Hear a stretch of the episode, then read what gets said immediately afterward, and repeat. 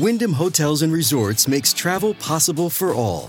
Whether it's the long haulers looking for a great cup of coffee, a roomier rest for the on a whim road trippers, or a place to make summer memories with the whole family.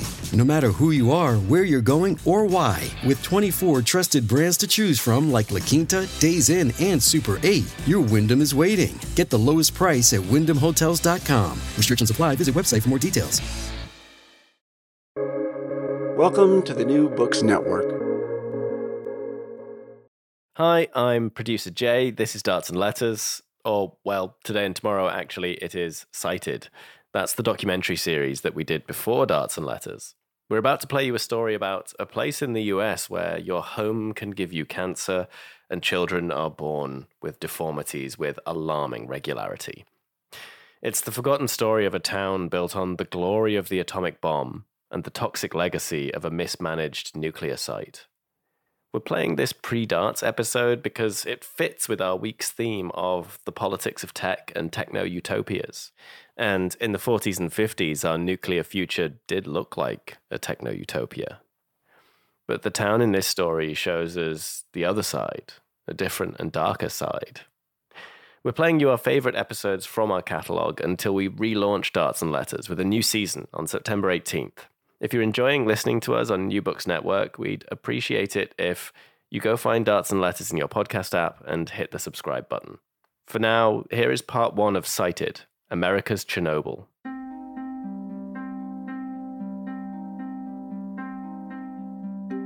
I'm a member of what's known as the low use segment of the population. We're basically guinea pigs for the atomic age.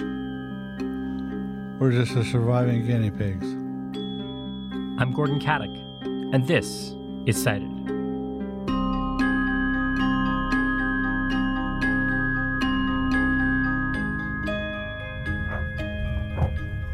Oh, say, can you see by the dawn's early light? The local beauty queen is standing in the middle of a cordoned off street. She's blonde. She's wearing a red polka dot dress with a sash and tiara. She's facing an American flag hanging from a raised fire truck ladder. Behind her, soldiers. O'er the ramparts we watched were so gallant. This is Richland, Washington. It's about a three hour drive southeast of Seattle. It's a smallish place, about 58,000 people. If you've never heard of it, well, it's not that well known. But I actually think it's one of the most important cities in the history of America. O'er the land of the free and the home of the brave. And on this scorching September day, I'm here with the people of Richland to watch a parade. All right, next up is the Richland High School Marching Band Bombers. City of Richland is proud of its history and traditions, and Richland High School Marching Band is part of that pride. They're celebrating their town's contribution to the Second World War and to the Cold War. It feels like a nostalgic costume party. There are Girl Scouts in green and in khaki uniforms from the 40s. Now take a look at this 1954 bus that ran during the Cold War era. I see antique buses, fire trucks, and a giant green tank looking thing. All right, next up is the Tri City Military Vehicle Club. What a sight to see here. But my favorite car of the bunch? An early 60s baby blue Ford Thunderbird. And Thunderbird has a name, Trudy May. You won't believe who's in the car with Michelle today and the Trudy May. One of the original Rosie the Riveters. That is right. And to close out the parade, a sheriff's posse on horseback. And the Cooper Scooper. Oh, big shout out to the police skipper. Couldn't do it without you. That's right. Thank you so much.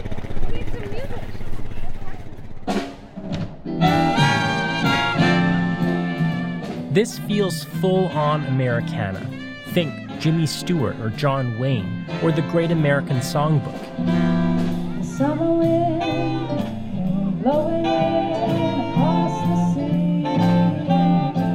You know, Sinatra crooning to a song by Cole Porter or Johnny Mercer.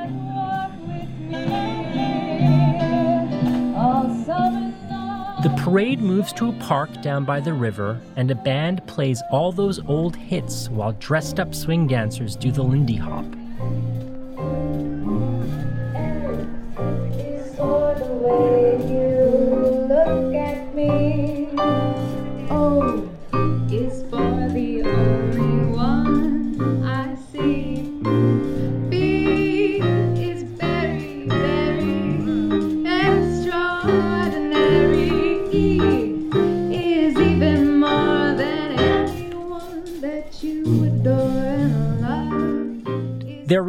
Life that I've heard of, but I'm too young to have actually seen it.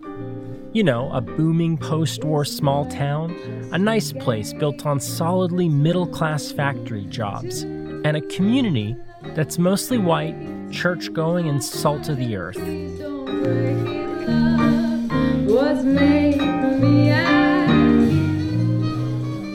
It feels nostalgic, this post war prosperity. But in Richland and the surrounding Tri Cities area, it sort of still exists. Because of one reason, and that's really what they're here celebrating today.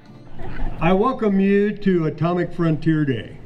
Today we are commemorating the 75th anniversary of the Manhattan Project. We're honoring Richland is a company town. The company is the federal government, and its product is plutonium. About 75 miles northwest of Walla Walla, Washington, in an isolated expanse of open desert. It began in December of 1942. Civilization entered into a new age, an age from which it would never emerge the same. Lieutenant Colonel Franklin Matthias was flying in a small military plane over rural Washington. He was about to start the largest and most challenging construction project in the world, so he needed a perfect location. He found it here. It is also here in 1943, where vast herds of wild horses once overran the prairie, that the 400,000 acre government reservation of the Hanford Atomic Energy Plant was created. What he saw below him checked all his boxes. It was big, big enough to fit three reactors. There was a nearby river to cool those reactors, but most importantly for Colonel Matthias, it's what he didn't see. It was one of the most sparsely populated areas in the country, perfect for a top secret project. And so, it will become one of the three Manhattan Project sites. 50,000 people would show up. Became a kind of scientific Las Vegas, a city in the desert born almost overnight. And it was a huge gamble. Colonel Matthias rushed the production of a plutonium production plant, the world's first industrial scale plutonium production plant. But to the workers there, they were betting blind. They knew they were building something to help fight the war, but as to what exactly it was, they didn't know. To the vast majority of the workers there, it was just the product. That is until August 6th, 1945. A short time ago, an American airplane dropped one bomb on Hiroshima and destroyed its usefulness to the enemy. It is an atomic bomb. It is a harnessing of the basic power of the universe. We have spent more than $2 billion on the greatest scientific gamble in history, and we have won. And three days later, Here at Nagasaki, the explosion was concentrated on an area of one square mile, and even more complete destruction is said to have resulted. the plutonium in the bomb dropped on Nagasaki came from Hanford. This was good news to Richland. The people here cheered when they finally learned what they had built. They believed that their work helped end the war. The battleship Missouri becomes the scene of an unforgettable ceremony marking the complete and formal surrender of Japan. But Hanford didn't power down its reactors after the Japanese surrender because America had a new enemy the Soviets. Hanford's plutonium would be crucial for winning the arms race, so the plant grew and the town thrived. Hello, everybody, from Richland, Washington. Our NBFC camera and microphone are set up in the midst of the community which has grown more rapidly than any other in Washington state. It became much more than a place to process plutonium. Hanford at one point had nine reactors. It was a power plant. There were 900 different buildings, and many of them were major scientific laboratories. And there is a tremendous amount of research going on here. At Hanford, biologists study the effects of radioactivity on fish. These experiments could be of tremendous importance, increasing their understanding of the processes of human life. Richland became a scientific mecca, truly a city run by experts. More PhDs per capita than any other place in the US. Take that, Cambridge. And those experts ran everything. I mean, the government contractors who ran the plant didn't just run the plant, they ran the city, the police force, the newspapers, they even set prices in local shops. It was a total command economy. There was basically no free market and no freedom of speech. But you could be a working class laborer and still live the kind of life you heard about in those songs. Once I get you up there where the air is red. Richland was offered a kind of devil's bargain good schools, good paychecks, good jobs, as long as you don't ask too many questions. They took the bargain. And here at Atomic Frontier Days, 75 years after the plant went live, the story is pretty well the same. Richland loves Hanford. You can see it everywhere. The bowling alley is called the Atomic Bowl. I ate at the Atomic Ale Brew Pub and Eatery. The high school team is called the Bombers, and their logo is literally a mushroom cloud. I actually even met a guy with a mushroom cloud tattooed on his shoulder. These are atomic patriots, and today is about celebrating their atomic heritage.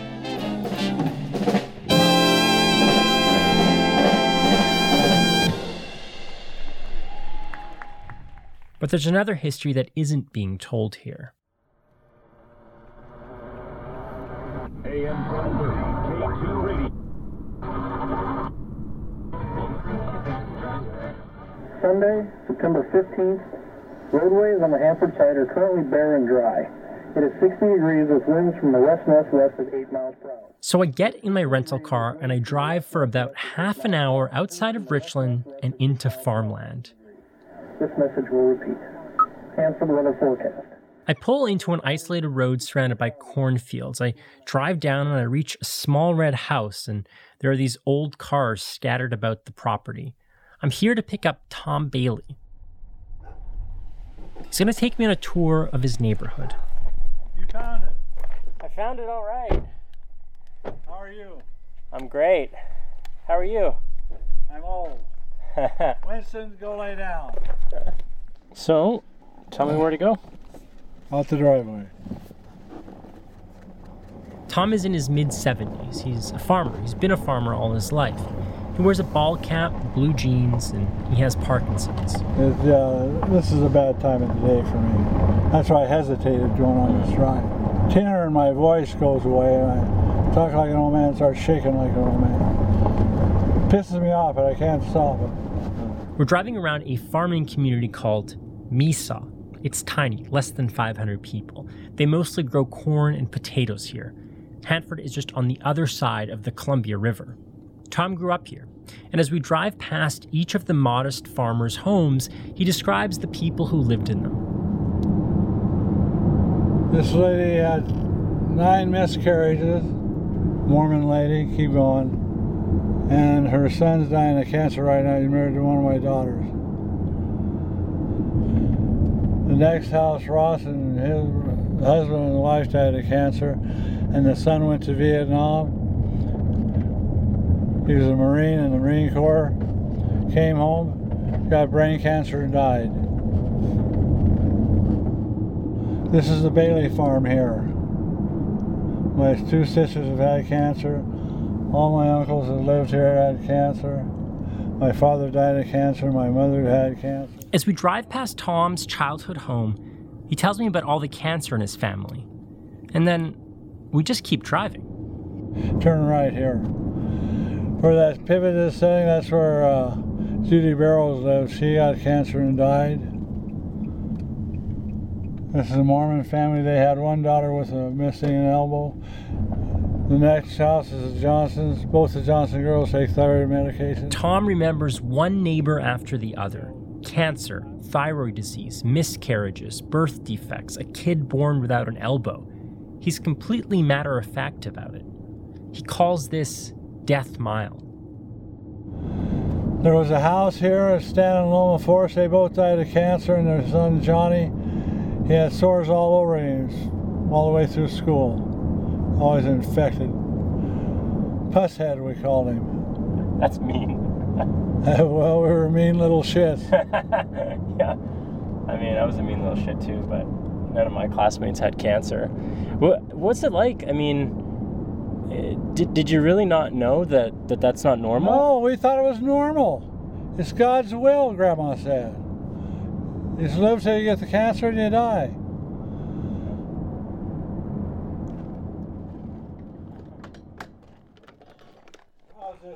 Tom invites me into his house, and we sit in his living room as the sun beats down on us through a big window. Now they're gonna bark, and I got two more dogs out here that'll probably bark. Oh, little barking never hurt nobody. Right behind him, I see a computer desk with stacks of paper all over it. They're mostly about Hanford.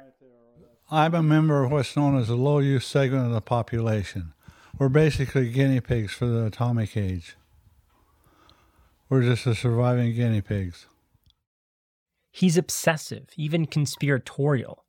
I see the computer is on a web page about UFOs over Hanford. The people I talked to before I arrived here, they warned me about this kind of thing. They told me that some of his stories may seem a bit outlandish. He grabs a stack of files. This is his research. It's about six inches thick. He's become an anti nuclear crusader. But it didn't start out that way. Oh, not at all. I was a redneck beer drinking farmer. I mean, long haired people didn't exist in my life. I wanted to go to Vietnam. He starts telling me about his childhood. He tells me about one of his earliest memories from when he was just seven years old. I remember looking out across the field, and here come a line of soldiers, and they had spaceman looking guys in the front with Geiger counters sweeping the soil. And they have a soldier behind without a suit, and he'd pick up a scoop full of dirt and put it in a gunny sack. He had actually seen men like this before, with their equipment sweeping the soil. One time they even gave him candy. It was normal. They just walk around his house doing these tests. The way I take it is they had an accident, and they were picking up uh, particles of ruthenium or flakes of plutonium. That's my guess. The stories that Tom tells from his childhood, they're like if David Lynch did a morbid reimagining of Tom Sawyer. He tells me about seeing pink snow, about toxic tumbleweeds, about riding his motorcycle into a top secret military installation and being chased away by soldiers. He tells me about his days as a Boy Scout. Troop 151, Ringgold, Washington. And that time on a camping trip that they ate sturgeon from the river and everybody threw up? Don't eat the sturgeon out of the Columbia River. That's a rule around here. Everybody around, all the locals know it. Tom was riddled by all these puzzling health problems growing up. He had a hole in his chest and sores all over him, and he had to take thyroid medication. My mother fed us a thyroid pill every morning. A little pill. Tom says that his mom was a stenographer for some of the Manhattan Project scientists, so he thinks that she must have known something that her neighbors didn't. But she wouldn't say. The Bailey family was pretty self sufficient. It was a farm. They ate food that they grew in their own garden, they drank milk from their own cows. But Tom says the animals started to have these strange birth defects. They had deformed sheep, deformed ponies. In the ninth grade, my science fair project, eighth grade, I'm sorry, the eighth grade at Eltopia, my science fair project was a deformed Shetland pony colt. Looks like a lizard. Picked it up, put it in a fish bowl about this big, and we melted wax around and sealed the top off. He brought the fishbowl to school. He called his project Aberrations in DNA. The judges were from were from Hanford. They were pretty shocked. They kept talking to themselves quietly. Where did you get this? My pasture. Where do you live? Told them. The next year, Tom switched schools. He tried the project over again. And we had a science class, and I thought I'll get double credit on my science project. Everybody looked at it and laughed, thought it was funny here in hell. Science teacher, Mr. Rogers, called Hanford, and they came and picked it up. You must have. Were you pissed off that they took it? Well, it was my science project, but I got an A. Mr. Rogers felt sorry for me and gave me a grade. Despite the mangled Shetland pony, the family cancer, and all the local birth defects, when Tom would ask questions, his family dismissed it. God's will.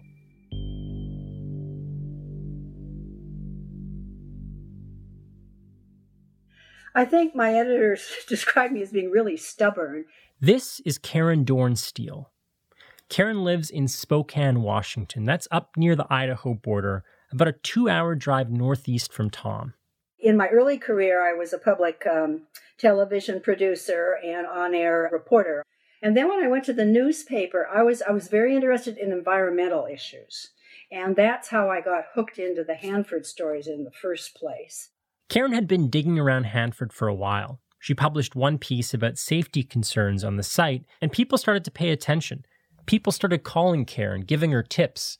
One of them was Tom Bailey. I thought he was really an interesting character, really. I mean, he, you know, he was very opinionated. I couldn't quite tell what he was trying to tell me about Hanford, but um, I was really intrigued by him. Karen wasn't sure if she could trust Tom. She didn't want to drive all the way to Richland for nothing. But Tom was already headed to Spokane, where Karen lives. Tom was there to have some words with his congressman. He didn't make that two hour drive to complain about Hanford, though. They had put a power line through this farm. See that tower out there? And I was pissed off about it, so I went to this fundraiser to bitch to my congressman. It was a swanky cocktail fundraiser with all the local bigwigs. And I got in an argument with the dean of Washington State University and upset the whole fundraising event. Well, he had uh, quite a bit of wine, so he was kind of louder than I, than I learned later that he usually is. Karen saved the party. She took Tom upstairs to cool him down, and then she asked him. I asked him if he was worried about living so close to Hanford. And um, he just made a sarcastic remark. He said, Well, Hanford never does anything except kill and deform a few sheep once in a while. And of course, I was intrigued by that. She said, Really? Yeah, can I come down and see you sometime? Sure, little gal, come on down. And the story just unfolded. Tom gave Karen a tour of the neighborhood, just like he gave me, and then he introduced her to the neighbors. One of them was a man named F.R. Chen. He worked for the local water district. And he said, "Oh yeah, back in the you know in the '60s, I saw um, confidential memos about how you shouldn't eat whitefish from the Columbia River because they'd been eating radioactive moss out of the effluent of one of the reactors, and that was classified information. Maybe that's why Tom and all the other Boy Scouts threw up on that camping trip. What this man, Mr. Chen, did was no longer feed his children any fish out of the river, but he couldn't tell his neighbors because he would have lost his job. And maybe that's why Tom's mom never said anything. Tom also introduced Karen to Leon and Juanita Andrewjeski. They said, Well, we've been keeping a death map. A death map.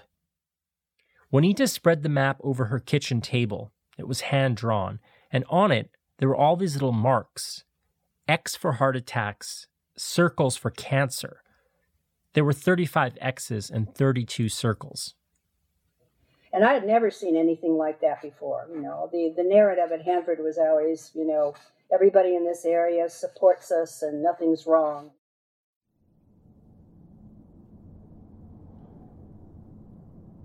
As Tom is driving Karen back, it starts to dawn on him. We're in the car again, and Tom points out the spot where he was with Karen. the spot where it all clicked. Right there's where Karen Dornsiedel, I said, stop the car. She said, what? Karen, it's just dawning on me. This place is contaminated. She said, yeah, I know it. But I said, it really, it really is, isn't it? She said, yes, it is. I didn't know it.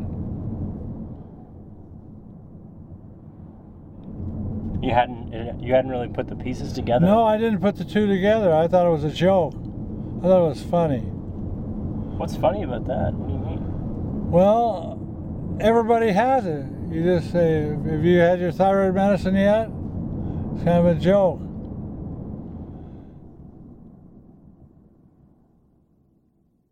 Karen wrote an article about her tour of Tom's neighborhood.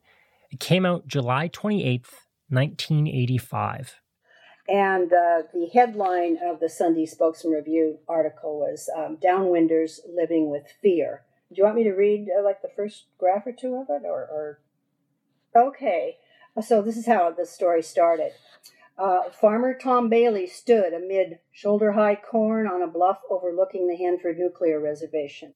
The photo shows Tom, hands on his hips, looking a little like Robert Redford, and there's a hazy outline of the plant in the background. As a dust storm swept a huge brown cloud across the nuclear reservation, Bailey remarked, This is the funnel, and we're the Hanford Downwinders. And that two word description, the Hanford Downwinders, would stick. Karen writes about how these people downwind from Hanford had elevated cancer rates and inexplicable thyroid issues. She also writes a sidebar.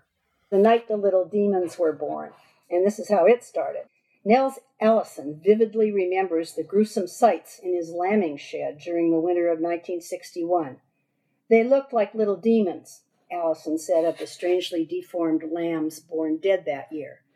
The bones of the tiny animals were set so rigidly that Allison had to reach inside the ewes and break the bones to get the lambs out. The ewes died as well. More than 100 other lambs on at least six nearby farms also were born severely defective the same year. When did things change for you, like politically? What's the date on this article? 1985. July 1985. That's the date I started asking questions.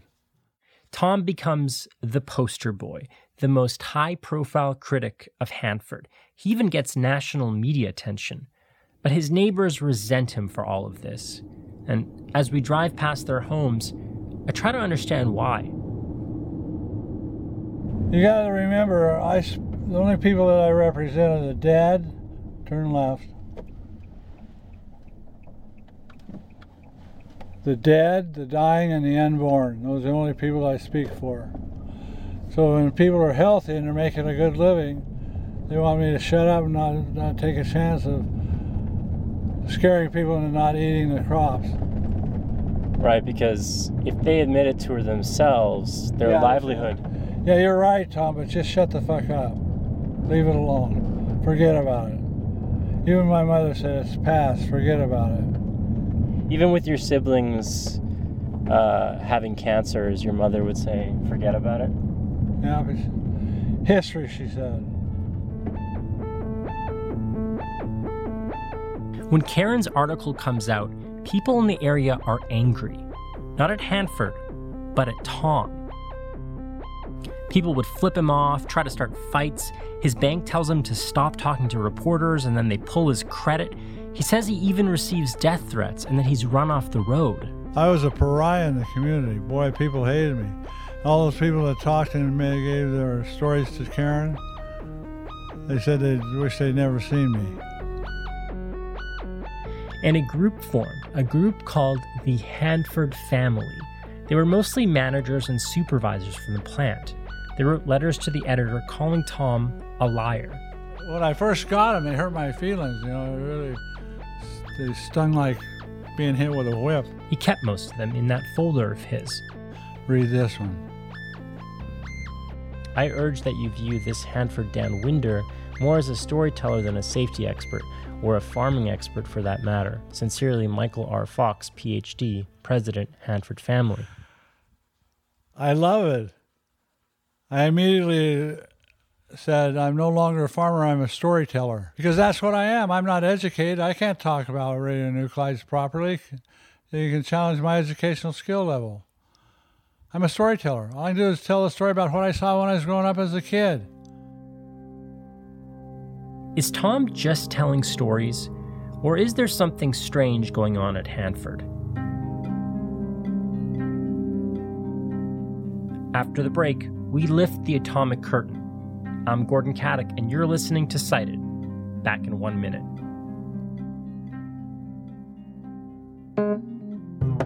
You're listening to Darts and Letters, a show about the politics of academia, ideas, and intellectual life. We're proud to be a new member of the New Books Network, and all this summer we're playing some highlights from our archives. But like Jay said, we are coming back with regular weekly programming this September. So if you like what you hear and you want to hear that, why don't you subscribe to our podcast? Search Darts and Letters wherever you find your podcasts or go to dartsandletters.ca.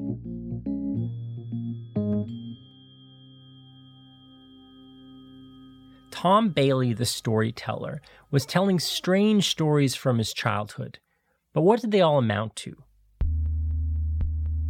What did they say about Hanford? What did they prove? There had never been any big explosions at Hanford and no official warnings. But Tom and his neighbors lived downwind from the plant, and so many of them were sick. This couldn't all be a coincidence. Was it a leak? Was it toxic dumping? Tom didn't know, and he certainly didn't have any proof. So he and Karen Dorn Steele, the journalist, they were pushing for government documents. They wanted to find a smoking gun. There was also this anti nuclear group in Spokane, the Hanford Education Action League, or HEAL. They wanted to know too. But the government didn't give in.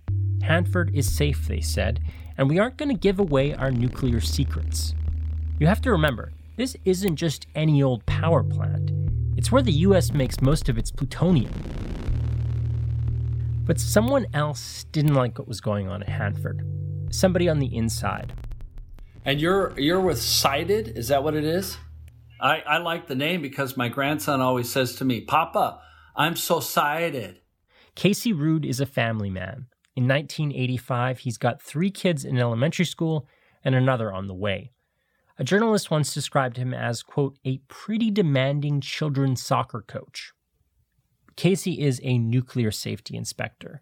For a while, he hopped around from different commercial nuclear power plants, and then this job at Hanford came up.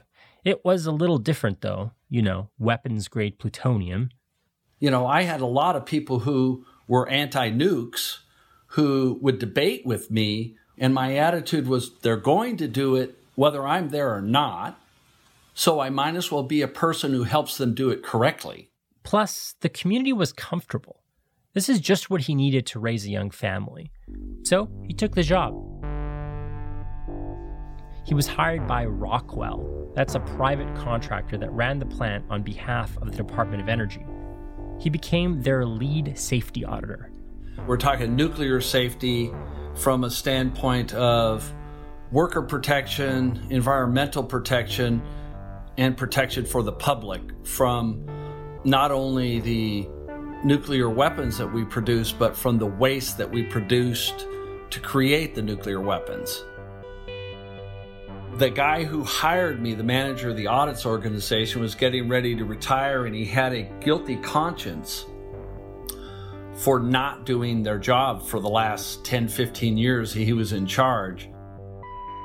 He basically turned the dogs loose, and that was me. Of course, it's not like they sat him down and said, Listen, we've been neglecting the rules for decades. But he found this out pretty quick. It was a complete chaos when I got there. For example, the pipes that move plutonium around, Casey found out that the plans for them had been written on these little memo pads. And when I interviewed the engineers, they said, they're not giving us time to do any any calculations or anything. So they're just asking us to do our best guess. If something went wrong with those pipes, it could either have a catastrophic accident, it could have a criticality where it would kill everyone in the plant, or it could have an explosion that could result in, you know, a 700 mile long cloud up into Canada. He even saw employees illegally dumping nuclear waste directly onto the ground, where it could just blow away. So that was it. The dogs are out. In his first audit, Casey compiles a list of nearly 30 violations. Some were so serious that he tells his bosses the plant must shut down immediately. And I'll never forget this guy, John, came in and he looked at that and he looked at me and he looked at my boss and he had his minions with him behind him, had a room full of people. And he picked up the book with all the findings in it and he slammed it down on the table. He said, it, it, it, it you know, there's no fucking way that we will even respond to these findings. Get the fuck out. And that's the words he used to me and my boss.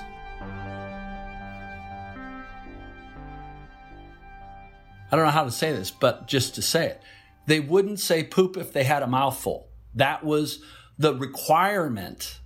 Got to have the right degree, but more importantly, you're not going to oppose the system as it is. Casey was hired to be a safety auditor.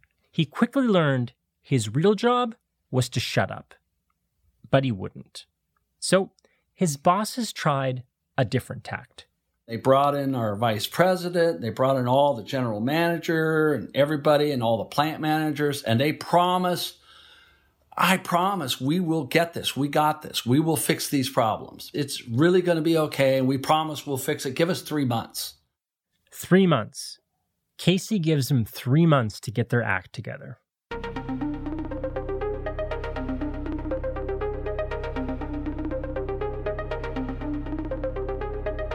Tom, Karen, and that activist group HEAL, they keep pushing for government documents. Eventually, the state of Washington gets involved too. They start pressuring the feds for environmental records. Everyone's trying to figure out what's going on at Hanford. What's behind that veil of government secrecy? The public pressure was just too much to ignore. So, in February 1986, the Department of Energy relented. Michael Lawrence, the DOE's manager at Hanford, he calls a press conference. They put it in a fairly small room, so it had this feeling of being very, very crowded. It's packed. State officials, activists, journalists from all over the region. Michael Lawrence stands beside this massive stack of papers. I mean, 19,000 pages of freshly declassified documents. Yeah, it's about three feet, about three feet tall, yeah. They're in these big banker's boxes. He's following a time honored tradition of government departments everywhere bury your critics in paper. He stands in front of that room and he says these documents show that Hanford hadn't harmed anybody. Hanford has, quote, nothing to hide. Karen grabs her banker's box of documents and runs into another room with this guy, Tim Connor. Tim's with the activist group HEAL. They're rushing through the papers looking for something. Frantically looking through, going back to, you know, as far as we could go back to the World War II years, the late 40s. It was actually Tim who said, Look at this. And he handed me the, the, the, the document. It said radioactive contamination in the environs of the Hanford Works for the period October, November, December 1949. It had maps on it that showed radiation plumes that went all the way, not only from in the Tri Cities, all the way to Spokane, you know, two hour drive away, and all the way west along the Columbia River, uh, almost to Portland. And so we both looked at each other and thought, wow, what is this? This is the piece of paper that changes everything because it reveals a deliberate experiment. From December 2nd to the 3rd of 1949, the U.S. military ordered a Hanford plant to deactivate the filters that kept radioactive iodine out of the air, allowing a huge radiation cloud to blanket our region. That experiment was known as the Green Run. The experiment's name, the Green Run, was a reference to the unusually hot or green fuel that it released into the atmosphere, including radioactive iodine 131. Their plan was to track this giant plume of iodine 131 and see how it behaved in the atmosphere. This was a dry run for a spy operation. The Americans thought The Soviets are using this same fuel in their plants. So if we deliberately release it above Hanford and track it, then we'll know how to track it in the USSR. And that gave them a clue to determine how far away from the Soviet reactors their surveillance planes could detect the emissions from the plutonium separation plant. But the experiment didn't go as expected. The day the green run occurred, were, the Hanford officials were very worried because it was a unstable, stormy, rainy day. The bad weather drove the plume onto the pastures below, contaminating the grass. Dairy cattle ate that radioactive grass, and the radioactivity ended up in their milk. Children drank it, and radiation ended up in their thyroid. In 1949, the year of the Green Run, Tom was two. His community was exposed to between 100 and 500 times the tolerance level for iodine 131. For Tom, this was his smoking gun. It meant that his stories weren't wild conspiracy theories or delusions. They happened, and the Green Run explained why. It explained why so many of his neighbors had cancers, why his mom gave him a thyroid pill every morning, why soldiers were picking up dirt from his farm. It explained the birth defects, it explained his science fair exhibit. And for Tom, it also explained why he survived. All the good kids in my class, my first grade class, the girls that ate the vegetables and drank their milk, they're all dead. I lied about what I ate, and I ate Twinkies and pop for lunch. Hanford poisoned their food supply.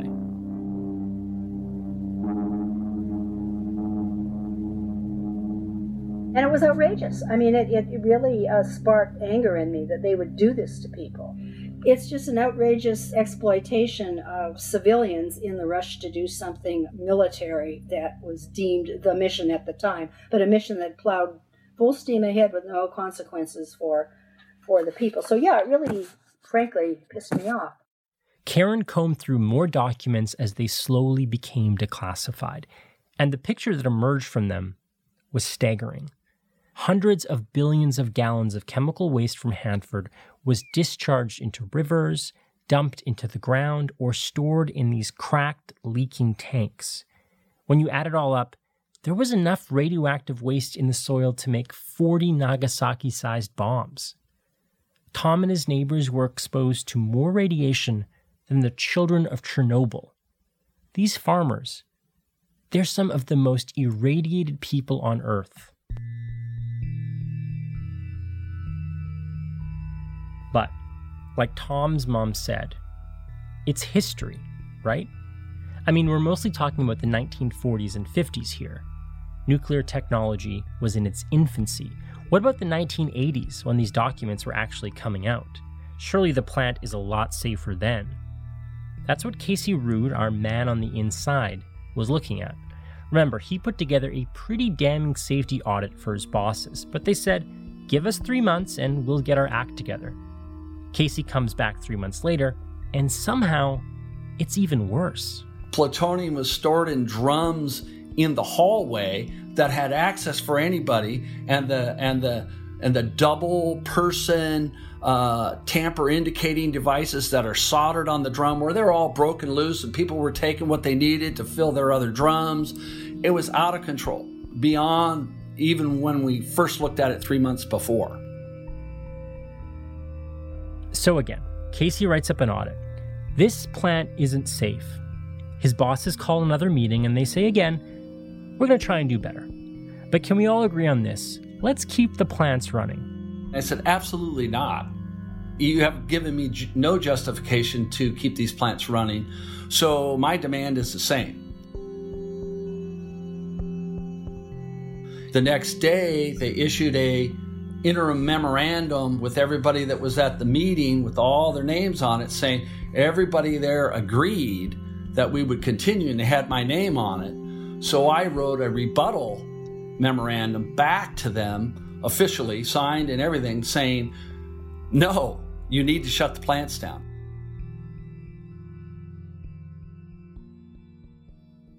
His bosses are just clearly not listening. So Casey is confronted with a rather stark choice. He can stubbornly dig in his heels, or He can be the company guy. Just look away. Remember, he's 31 years old. He has four little kids. One of them is brand new. So, just like the farmers around Tom who turn a blind eye, he has every reason to do the same. That's the carrot for Casey, but there's also a stick. On November 13, 1974, Karen Silkwood, an employee at an Oklahoma nuclear facility, was on her way to meet with a reporter from the New York Times. She never got there. Karen Silkwood was a nuclear whistleblower. Then she died mysteriously. Her death was ruled a single car accident, but her life was turned into a movie. Casey saw that movie. It came out right before he started his job at Hanford. But despite all that pressure, he still knew what he had to do. It seemed like it was handed to me, like the stick was handed to me in a relay, and it was my turn to run with it. And if I dropped it, then I was dropping the protection of the public. He decides to blow the whistle. He starts leaking parts of his audits to the Seattle Times anonymously, and he also starts talking with his congressman. You can't go out there and go after some stuff and work your way through the system. You got to hit the home run the first strike. The company that ran Hanford at the time, Rockwell, didn't know what Casey was up to, but it did know these exposes in the Seattle Times were a major problem. So the bosses there needed Casey on their side.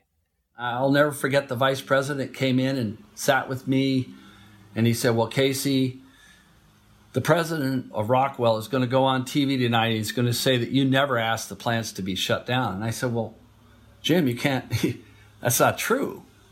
He said, Well, you're either a company man or you're not. And the words he used for me is it's time to shit or get off the pot. The very next day, Casey decides to drop his anonymity. He's going to go public. He sits down with Eric Nalder of the Seattle Times. He came to my house, did seven hours of interview with me, with my brand new little son on my lap. It runs a front page story. Hanford auditor breaks his silence.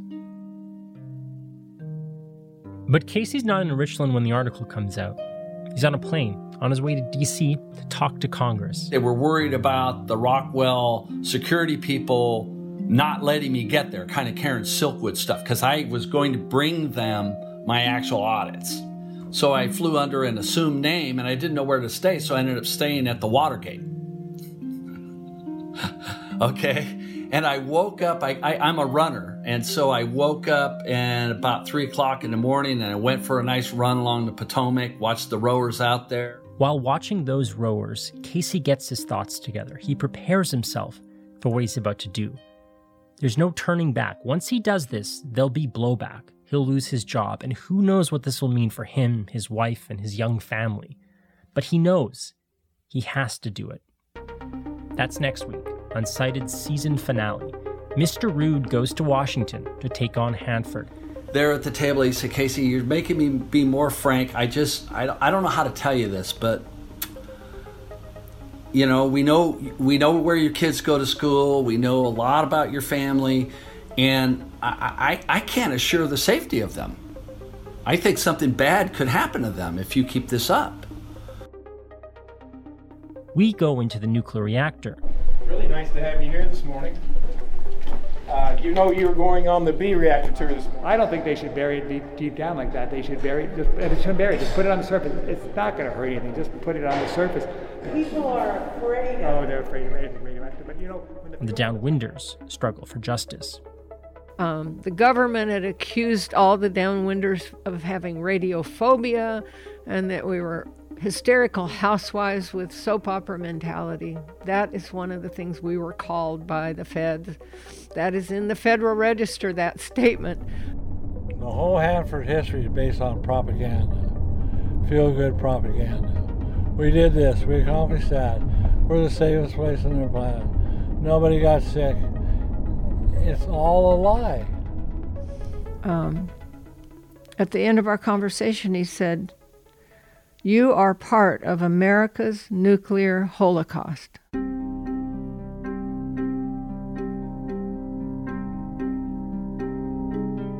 This episode was produced by me, Gordon Katic, and Polly Legere, with editing help from AC Rowe. Nicole Yakashiro was our research assistant, and Aurora Tejeda was our fact checker.